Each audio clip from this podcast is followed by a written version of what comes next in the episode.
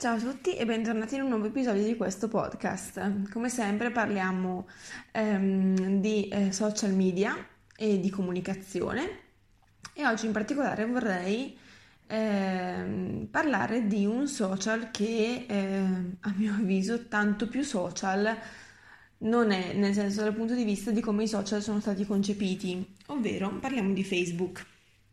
Facebook negli ultimi anni e poi negli ultimi mesi ha incentivato in modo esponenziale quelle che sono le sue funzioni a favore delle aziende, delle piccole imprese, delle piccole attività.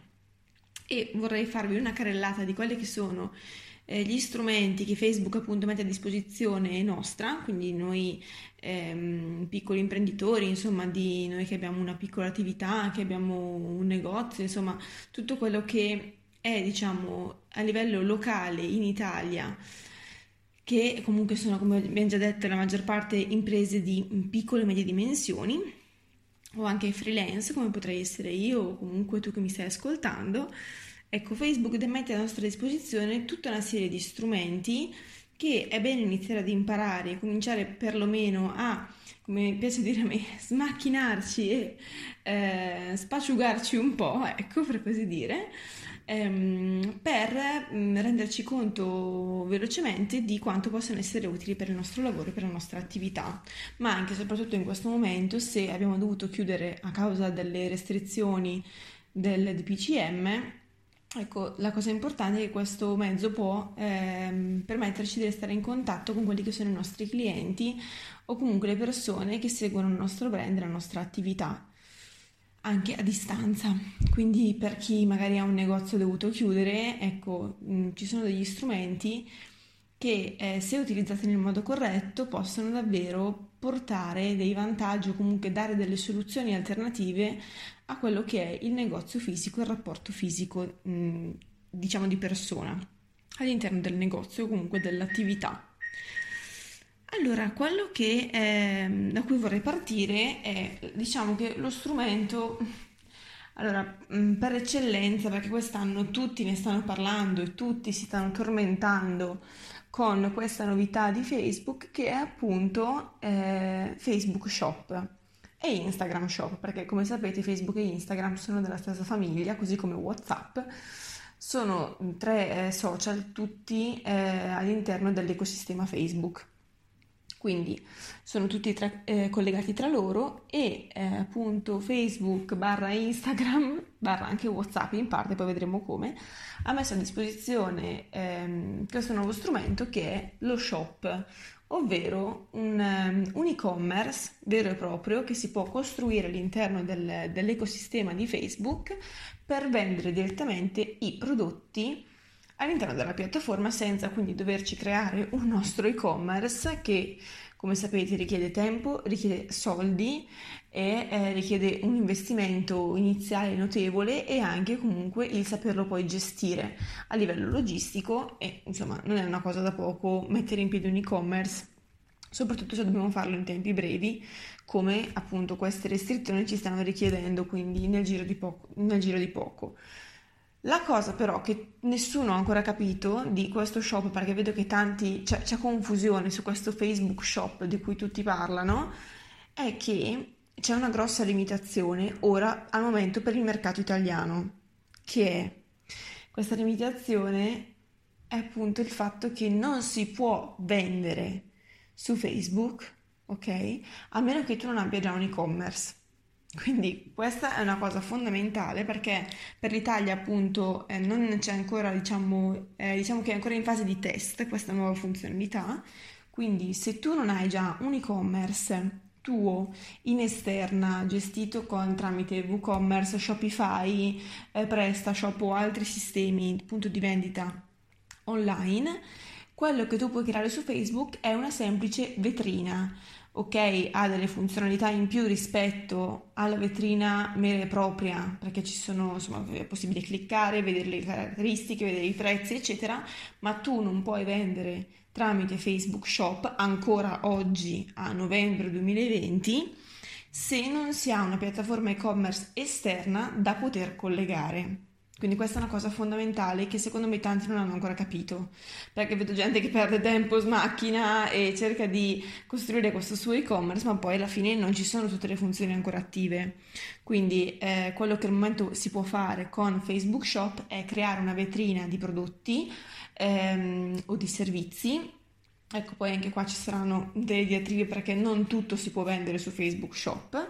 sappiatelo perché tipo le vendite di alcol, vendita di, mi sembra, prodotti sanitari, eh, vendita di servizi come tipo videocorsi, consulenze, queste cose non si possono vendere su Facebook, ma proprio devono essere beni materiali.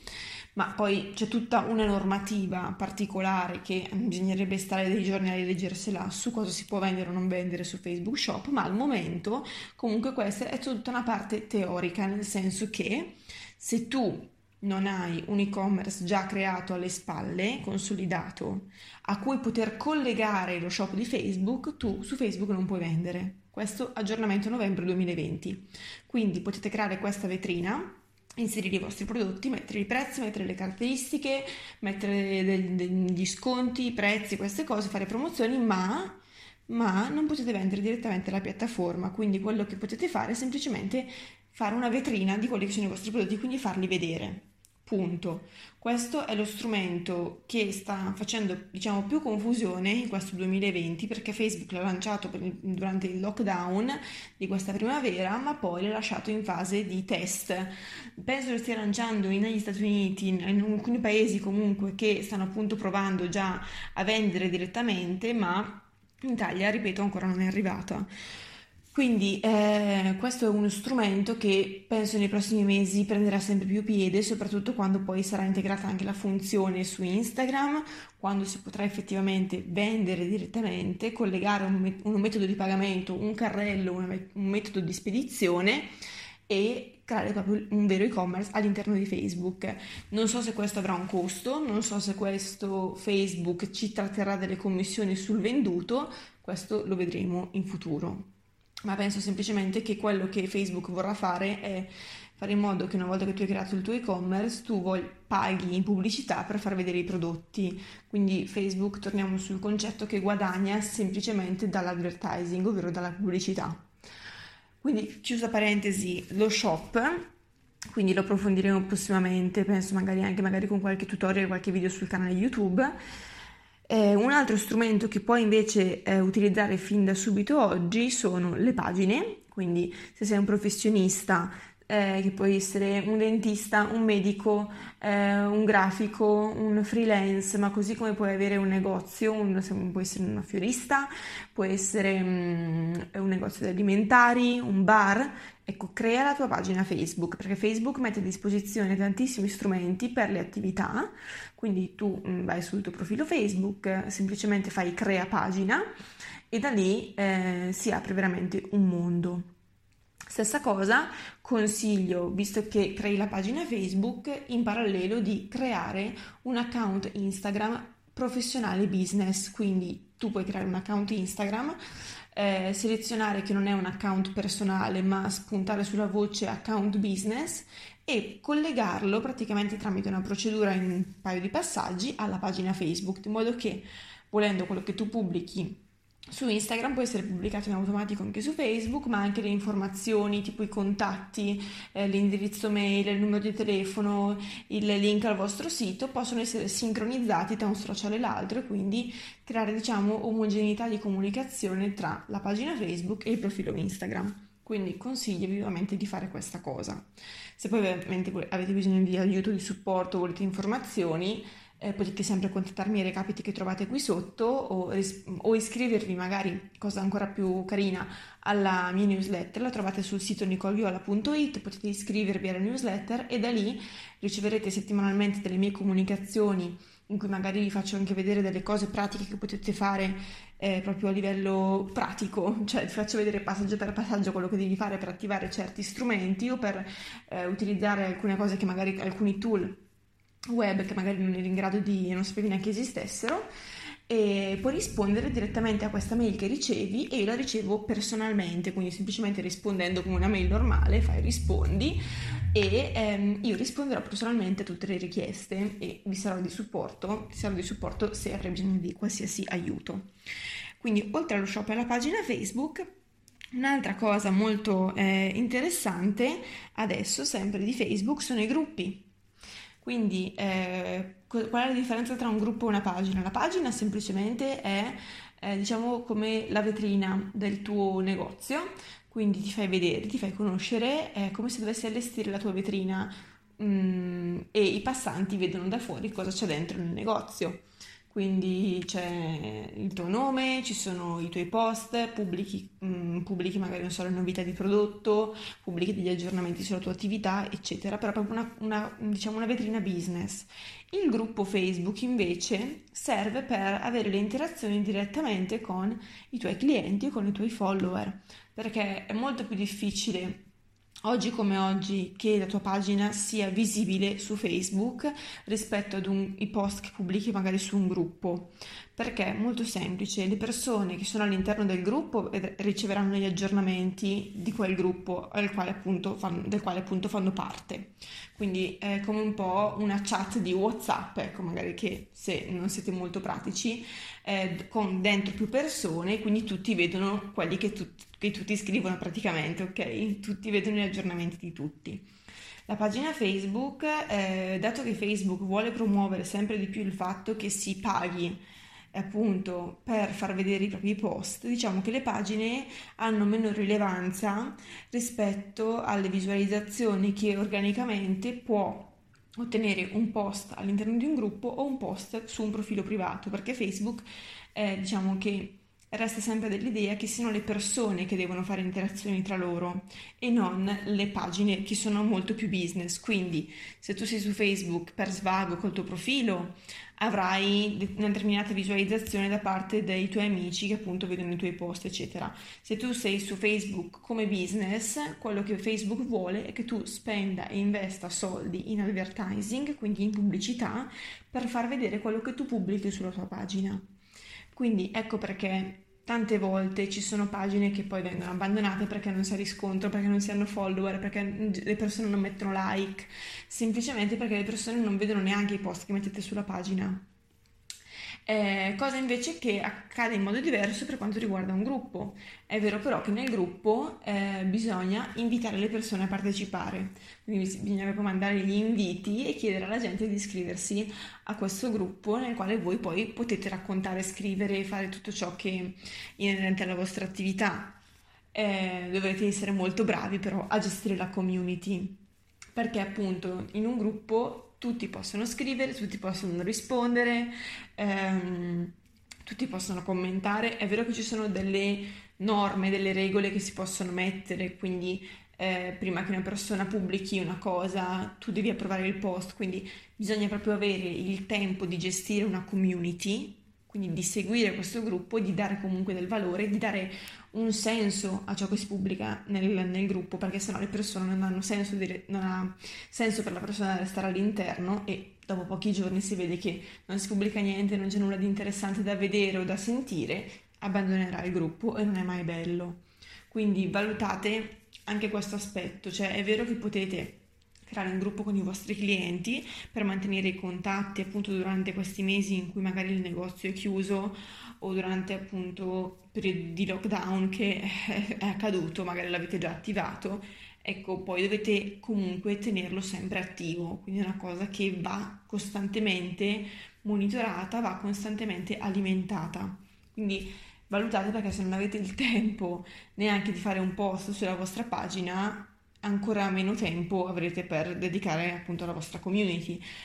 anche se in realtà lì dentro ci sono i vostri clienti, quindi forse è bene valutare questo aspetto e riflettere sul fatto se sia il caso di eh, invitare i nostri clienti a partecipare perché ci sono tutta una serie di iniziative che magari volete condividere direttamente con, con loro, magari potete fare delle dirette direttamente all'interno del gruppo in cui una, date una comunicazione di servizio, comunque fate vedere delle novità di prodotto, eccetera Però insomma questo sta molto a te e a quello che vuoi fare e al tempo comunque che ti richiede questa cosa. E ultimo strumento, appunto, dopo aver visto lo shop, la pagina, il gruppo, abbiamo visto che poi lo shop è successo tutto un mondo a parte, ma lo riprenderemo.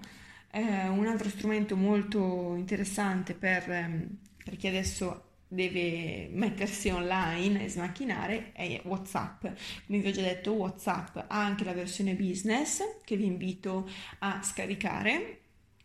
e eh, la versione business di WhatsApp appunto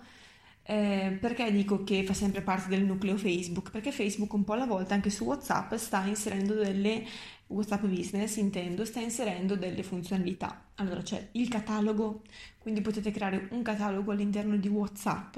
da poter condividere con i vostri clienti, con dei link che potete creare appunto proprio come una vetrina, ok? Un po' come lo shop di Facebook al momento attuale, cioè potete cre- mettere la foto del prodotto, la descrizione, l'importo, eccetera, però poi eh, dovete eh, rimandare se avete già un vostro e-commerce a un link esterno perché da lì non si può ancora vendere o acquistare, però se avete già un e-commerce nulla vi vieta di ehm, appunto di collegarlo e quindi di eh, inserire il link allo shop che avete online e appunto far vedere eh, i vostri prodotti ai clienti. Quindi anche WhatsApp a livello di catalogo è, non è Ciao a tutti e bentornati in un nuovo episodio di questo podcast. Allora, oggi volevo portarvi un semplice concetto,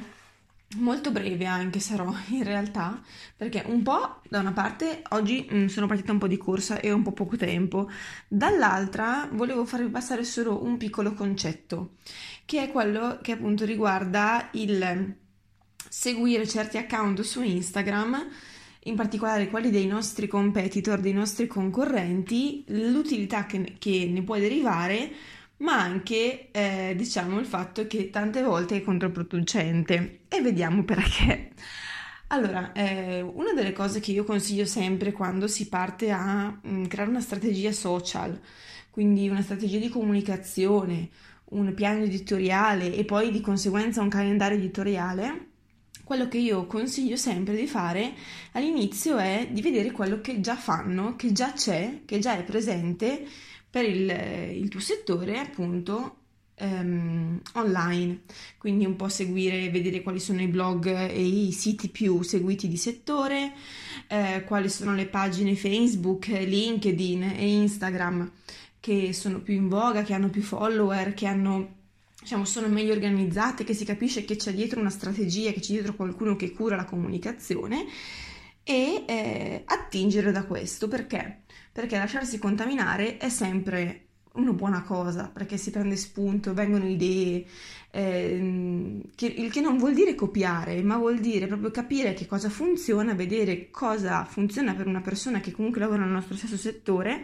e vedere se questa cosa può essere portata, ovviamente personalizzandola, eh, mettendoci quello che è il nostro know-how e tutte le nostre competenze, però se può essere portata e può essere utilizzata per, ehm, per appunto la nostra tipologia di comunicazione. Quindi lo studio dei competitor